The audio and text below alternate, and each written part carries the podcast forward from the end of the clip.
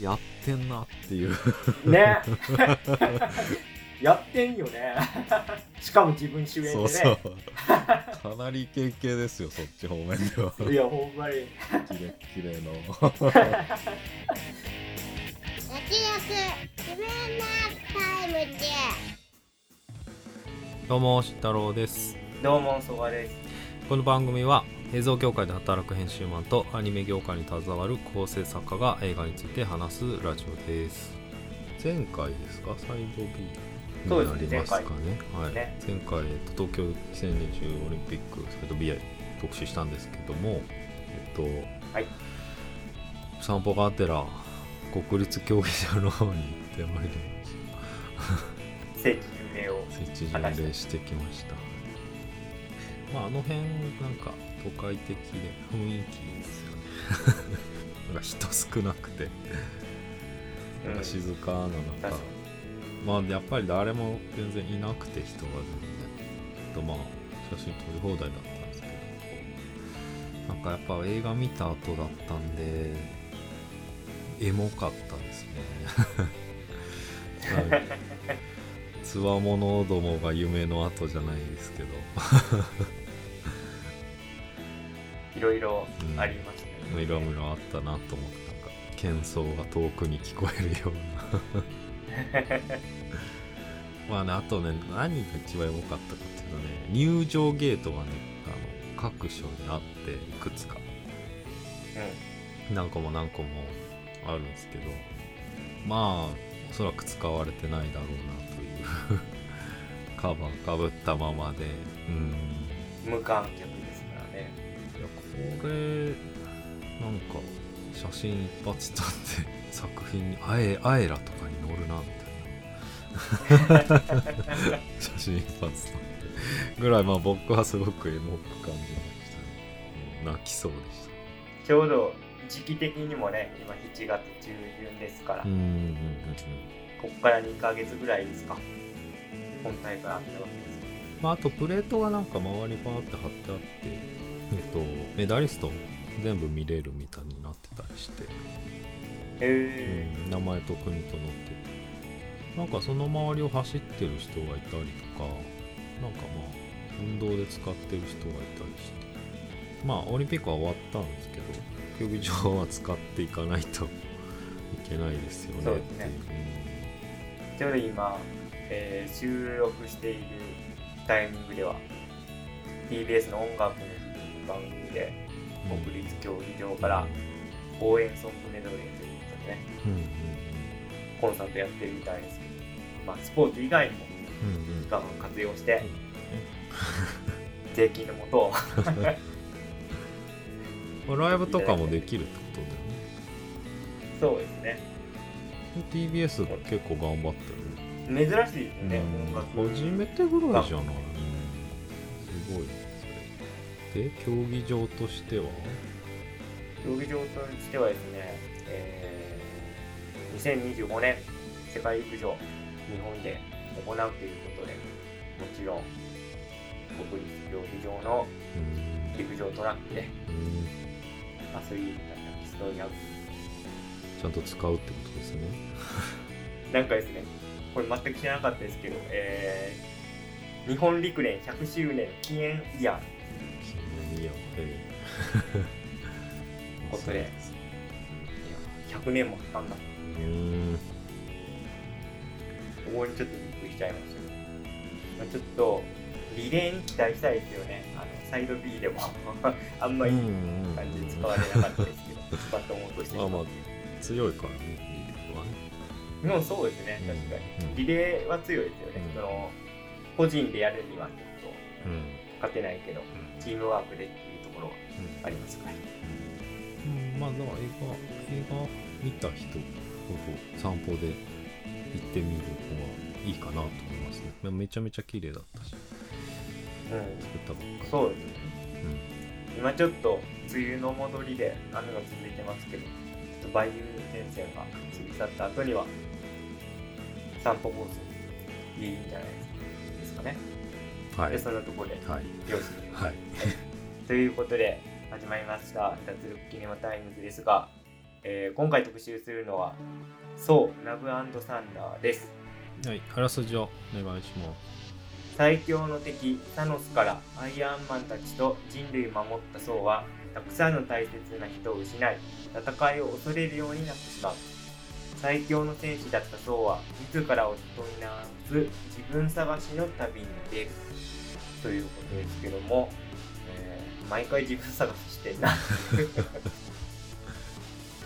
まあまあでもここまで続けてくれるとねまあそうっぽいっちゃそ うっぽいけど、うんなんか一貫したテーマ性を感じますよねうん。はいではまずは、えー、総論から参りたいんですけども、えー私のはですね今回の「ラブサンダー」よかったですね。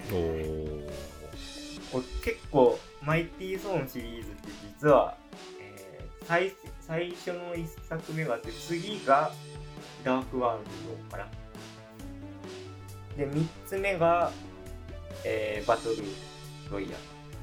今回4作目なんですけどシリーズの中でも多分一番好きなんじゃないかな。っていうぐらいよくてですね、まあ、監督は前作から引き続き大川愛的なんですけど今回すごいやっぱポップな感じに仕上がってるんですけどワイキキジュースっていう感じで。でも実は考えてみるとテーマってめっちゃシリアスですよ。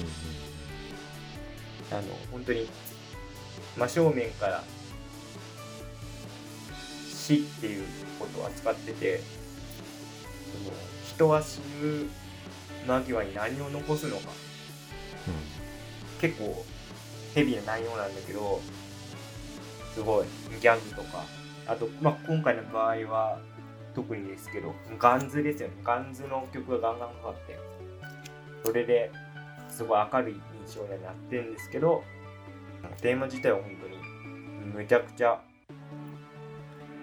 深刻にも受けてるようなことやってるんですけど、まあ、それを感じさせないっていうところはさすが大川 IT で、まあ、構造的にはちょっとジョジョラビットに似てるなと思いました。ジョジョラビットもめちゃくちゃシリアスなテーマを扱ってるんだけど、まあ、基本的にはあれもコメディに仕上がってるんで、まあ、そういうところはめちゃくちゃやっぱ監督得意としてるだけあってうまいなと思いますで今回ちょっとわ笑ったのがあのまあソウがいてでナタリー・ポートマン演じる、まあ、元恋人がいるっていう、まあ、この2人の、まあ、恋の行方っていうのももちろん注目なんですけど僕が注目したいのはそのソウとムジョルニアとあのオノのそのなんかソウを中心にした武器との三角関係みたいうん。なおかしなことになってたよね。な、ね、おかしなことになってますよね。あれがちょっといちいち面白くてそこはちょっとツボでしたストームブレイカーね。あそうそうストーンブレイカー。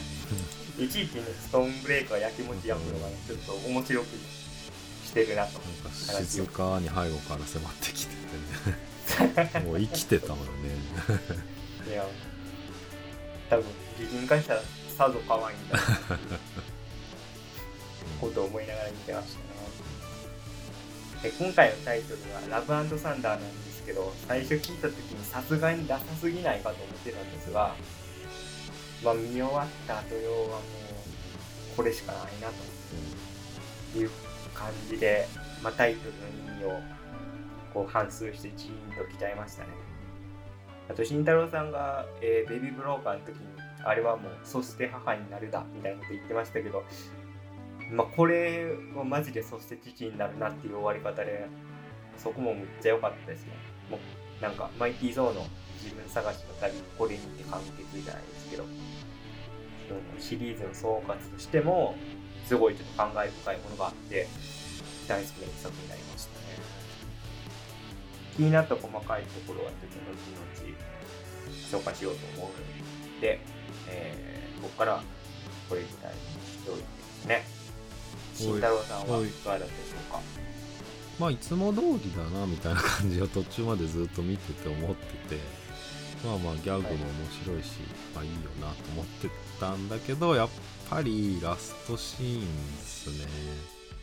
あので結果タイトルが「ラブサンダーで」まあラブがあの子のことでだからあの子はいろんなラブがいろんな人のラブが込められてああそういうことだったのかと思って、まあ、そこまでは全然泣いてなかったけどそのエンドロールでもう溢れるように涙が出てきちゃって、うん。あの結構おしゃれなタイトルがいっぱい出るエンドロール中はもうずっと泣いててあそうだよなってなんかこうどんどん蘇ってくるっていうかあの、まあ、5話やっぱクリスチャン・ベールがやってたキャラの思いがどんどん蘇ってきて、まあ、本当にクリスチャン・ベールでよかったなと思った。めちゃめちゃいい役者だなと思いました。ねそうですよね。まあ、そこにやっぱ起用した意味あるなっていう、うまあ、歴代ヴィランでもだいぶ意味のあるストーリー上かなり重要なキャラだったなと思うし、まあ、あとジェーンももうジェーンもな死んじゃうんだけどまあそういうものも引き継いでるしまあそうも引き継いでるしそのなんか全部うまくいってちゃんちゃんっていうよりもこういう方がまあ実感湧くっていうかそれでも持ち前のなんかポップさとかなんか明るさで立ち向かうんだよみたいな終わり方でいやめちゃめちゃ熱かったっすね最後が特に。そううんでまああの最後に出てきた女の子はね実の娘らしくてね。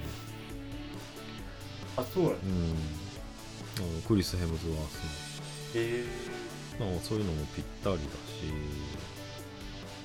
うん。まあ、まあそのシーンの話してると言っちゃうけどそのなんか子供がちょっとごねてね、まあ、言うこと聞かなくてこっちの方がいいってこっちの方がいいって言って言い争いになるんだけど、まあ、最終的には子供が言うこと聞いてくれてそうがサンキューみたいなこと言うんだけどなんかその子供に対しても、まあ、大人であろうと、まあ、一人の人間としてなんか向き合うそのやり取りっていうのはあのすごく好きだったな。ちょっと折れてくれてありがとうみたいななんか人の人間同士のやり取りが、まあ、まあ子供に対してもねなんかやっぱり頭ごなしに言うの良くないなと思ってたから、まあ、ああいう、まあ、欧米の文化っていうのかな。ああいうやりとりってすごい素晴らしいなとも思ったな。ちゃんとなんか一つの人格として尊重してうんる、そうそうそうそう。全くその通り。でまあでもそれもリアルとも重なってね。まあこれから立ち向かうんだろうっていうのを実の娘と飛びかかっていくのがね熱くて。いやーお腹いっぱいだなっていう。なんかあの あのポストクレジット？あのおしゃれなタイトルが終わるところでまた ゼウスが出てきてなんかごたごた始まるんだけどもうそこまでずっと泣いてたからちょっとあれがなかったらマジで。ちょっともう涙が止まらなくて。危なかったっすね。まああと実のっていうと層が大きくなるなんか森走ってるじゃん。うん。うんあれどんどん大きくなっていくシーン。のあれもあの息子の方が実の息子が途中混ざってて。って,、えー。っていうことらしいですけど。ワンカットでこう時間経過ね。うんそうそうそう表してましたね。そうなん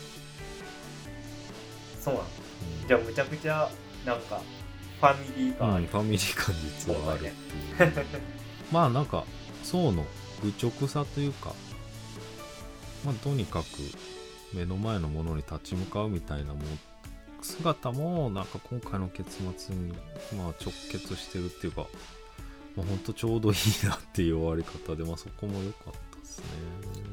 って感じですかねはいありがとうございます。確かになんか胸がいっぱいになりますね。うん。そう考えてるとね。でも最初僕あのもうナタリー・ポートマン出てきますけどああれって過去作に出てたんでしたっけ？もう本当にもう記憶は曖昧で。えあれっていうのナタリー・ポートマン役のじゃあナタリー・ポートが演じたあの元恋人。はあジェーン？えジェーンは？ジェーン。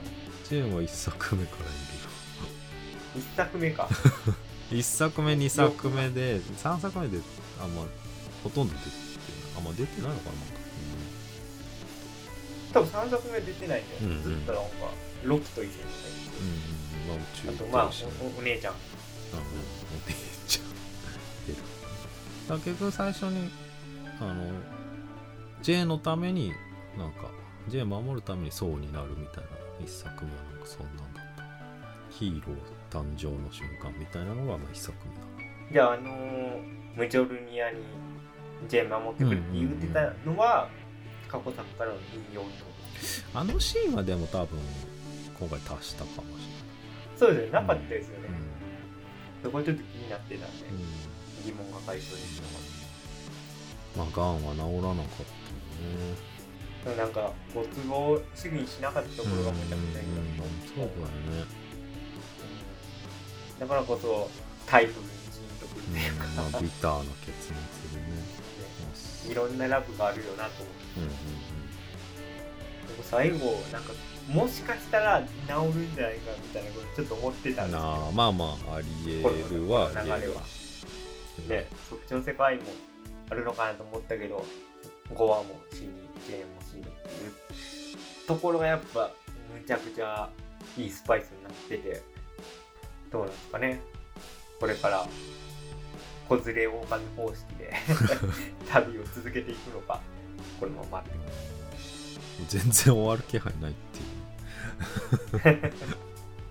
ナレーション僕ちょっと吹き替えで見たんですけど最後ナレーションでうん。ボッチゴットがパパゴットになったみたいなことちょっと面白かったです目玉焼き焼いてるーうん。これがパパッとしてる。頑張って まあ今回めちゃくちゃガンズの曲使ってるんですけどなんかマイティー・ソーやっぱあなんか相性いいなってうんうんうん感じしましたね。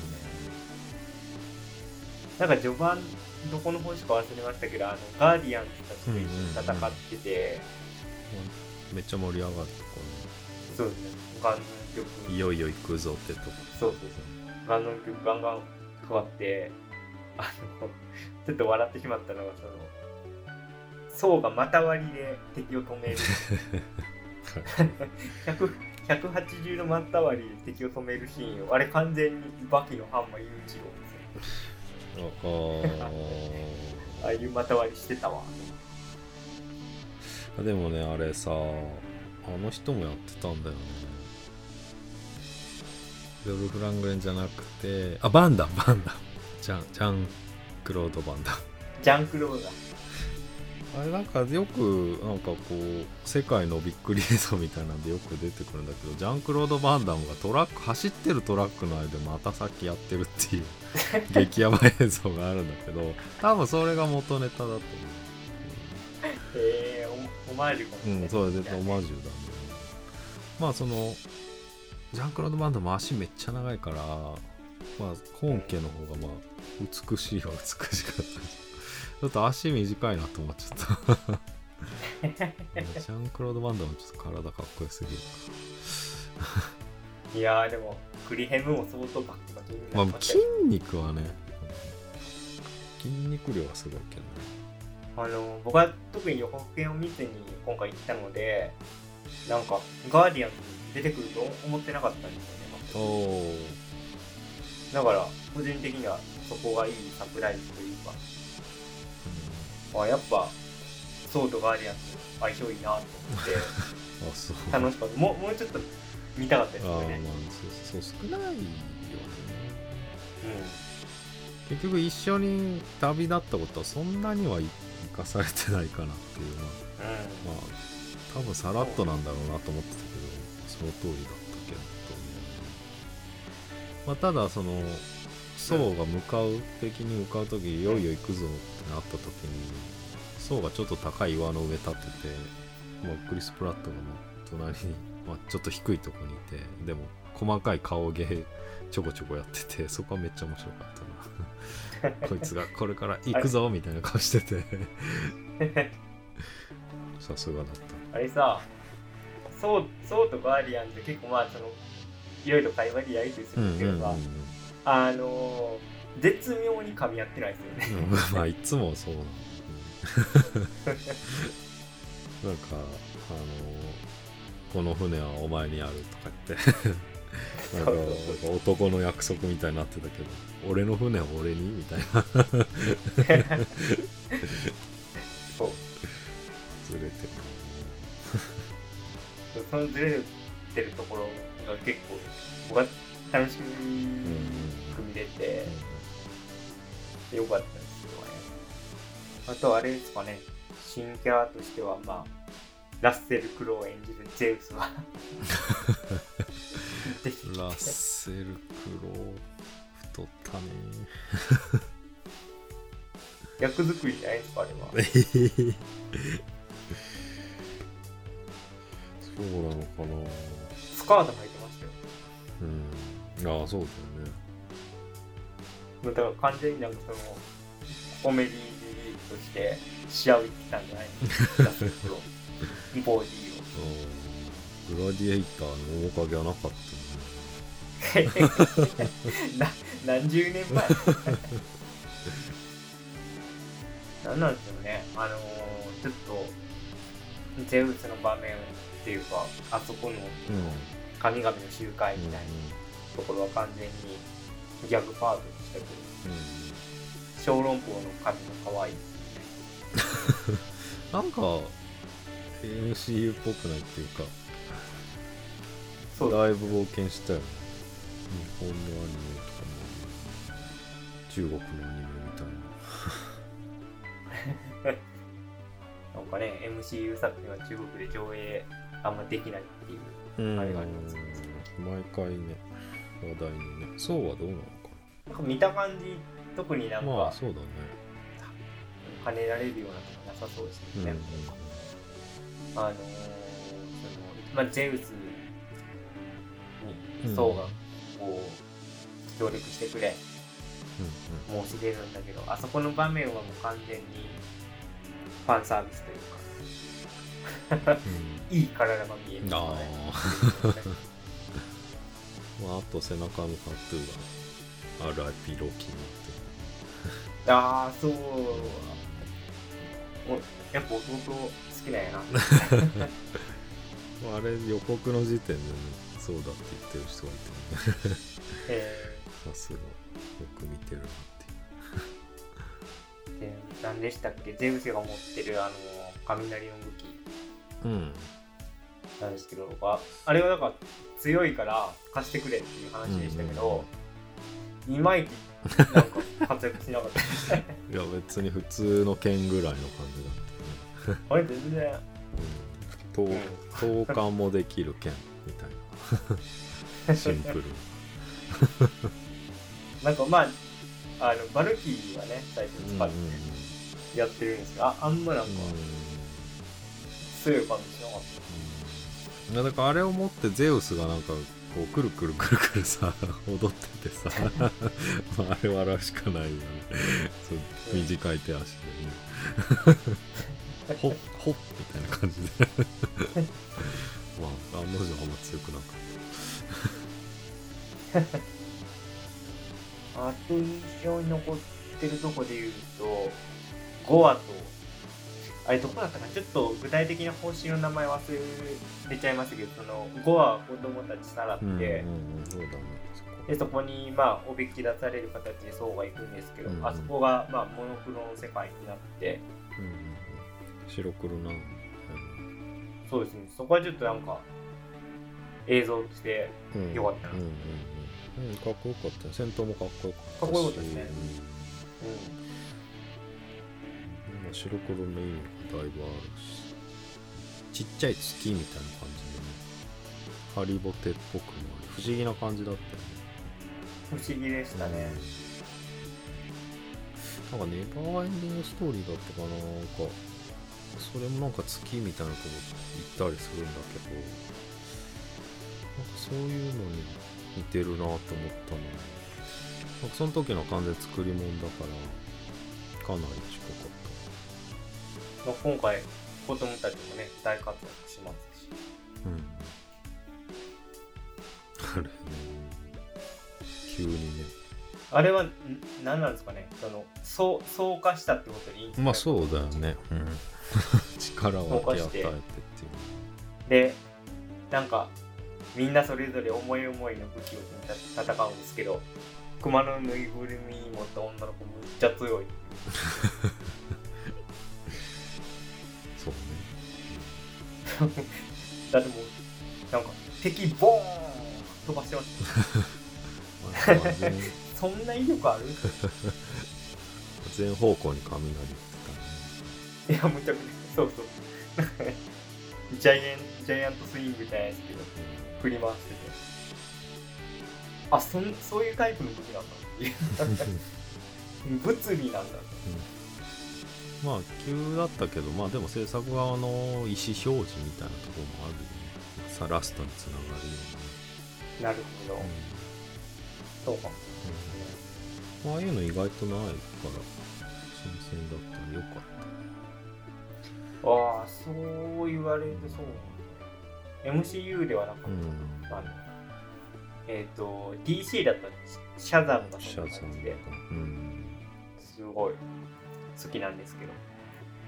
まあだから戦闘自体もなんかいっぱいたくさんいろんなやつが参加ししてくる感じじゃなくてシンプルで見やすくてまああれくらいがいいよねそうですね。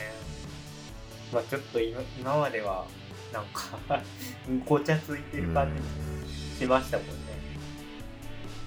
まあ、ちょっとそういうのが続いてるからね。でもそういうとこもちょうどいい感じだったねクリスチャン・ベールの動きもいいし、うんかっこよかったねまああと予告にもいっぱい入ってるけど、まあ、ジェーンのね構え姿とか、まあ、決まってるんだよな。こういうのちゃん。とできるといいよねまあ体も鍛えてねなん。かあのムジョルニアが、まあ、バラバラになってるじゃないうん。うん。うん、だからああれで合体していくなん。かギミックはかっこよかったああそうだよねなん。か広範囲に攻撃できるね強いうん。あれあれですもんね。ジェーンの能力っぽいですよね。まあそうはよもうあれあれは使ってないもんねそう使ってなかったね、ジェーン、まあ、予告にもあったけどジェーンはソータ会った時さ3年ぶり4年ぶりって言うんだけどさ。あのソーはいや、えー8年と何日ぶりだみたいなこと言うんだけど。うんそこから分かるのはじゃあジェーン5年消えてたんだなっていうことなんで、あうん、そこ全く説明ないんだそう僕はそこまでなんか考えてなくて単にあけどそうの方が未練になったらだよなって。思うまあでも2人の関係性の描き方ももう丁寧だよね。ちゃんとやってるよね今回も。うんちゃんと尺割いて見せててちょっとこんなこと言ったらマジ台無しなんですけど、ねいやワカンダの技術力あったらガン直せるやろって思う。出た出た。テイチャーがいないから。まあわかんだじゃなくても何かしらね。なんかいいけそうなあんだけ入れるわね。スタースタークインダストリアルですうん。ストレンジもいいしあほんまやストレンジが一番。確かにいけそう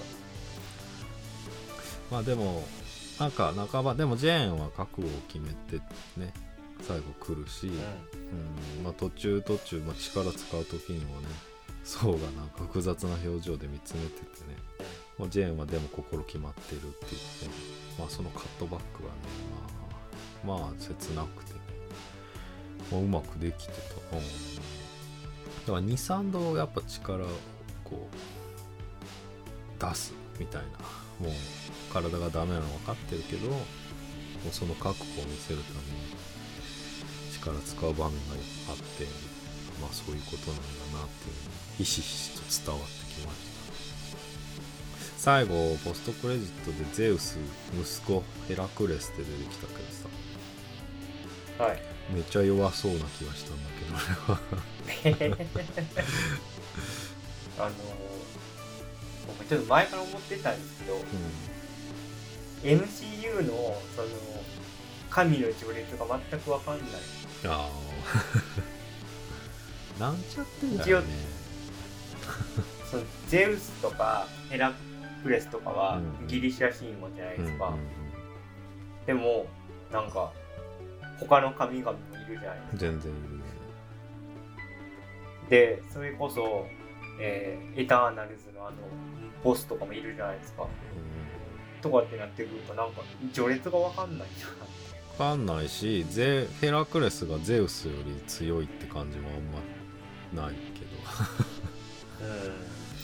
そうなんまあただの宇宙人だったりするし。まあそれはアメコミちょっと全部読まないといけないんじゃないか まあなんか次回作以降にねヘラクレス出てくるんでしょうけれど、うんあのまあ確かになんか小物感すごい。うん。筋肉みたいな感じ まあ最近人気のある俳優さんらしいんだけあそうなんですかど僕全然。いや俺も。ちょっと顔よく見えなくて。で最後の最後は何だっけ？ああだジェーンがバルハラ行く話だ、あそうだ。うん、あれもなんか小ネタで言うとなんかダークワールドの時にヘイムダルがうんジェーンに話しかけてるらしくて最初の一言がえー。アスガルドへようこそらしくて。で今回バルハラへようこそかけた言葉が、まあ、重ねてるっていうことみたいですバルハラってどんな位置づけなんですか？い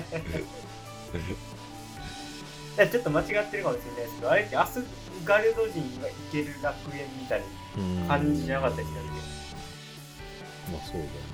なんかそんなイメージうんですよね、だからジェーンがあそこ入れたってことはジェーンはもうなんかまあでもジェーンはやっぱそうなってるからまあいいんじゃないそれ。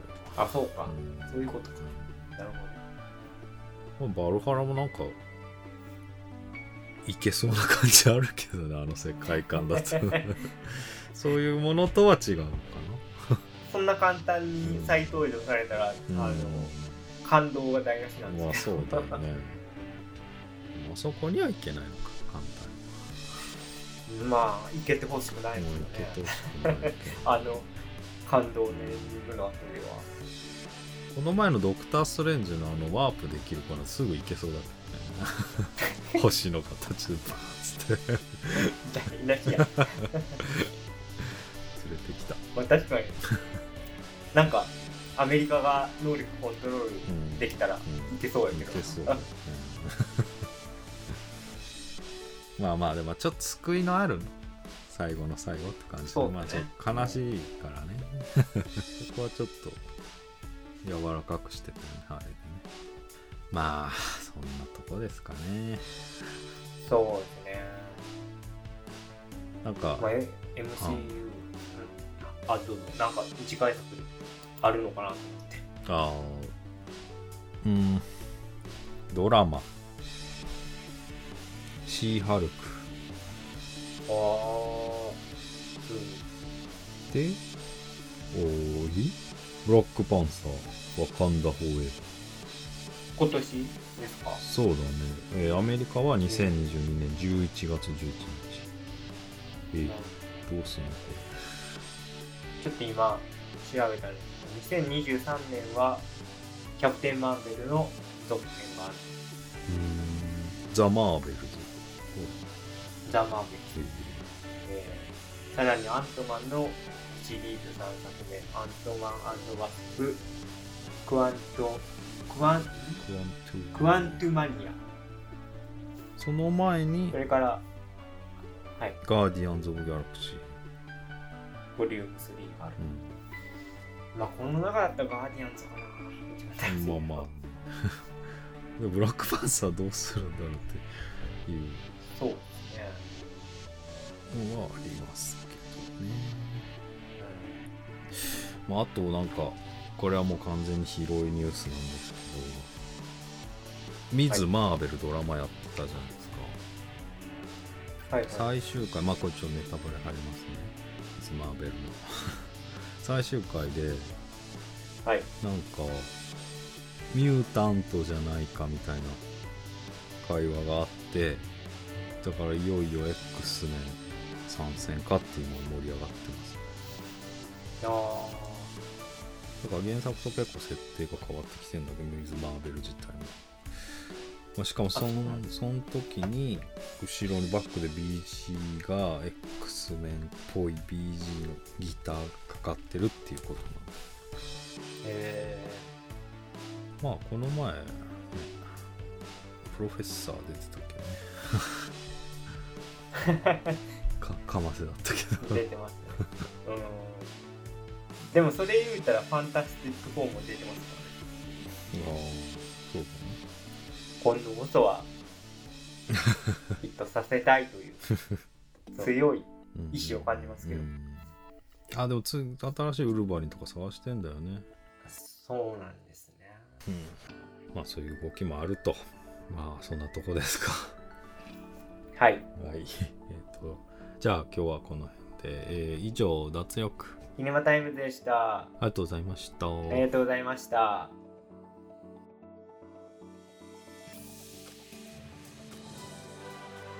脱力決めなタイム中。それはいいんですけどね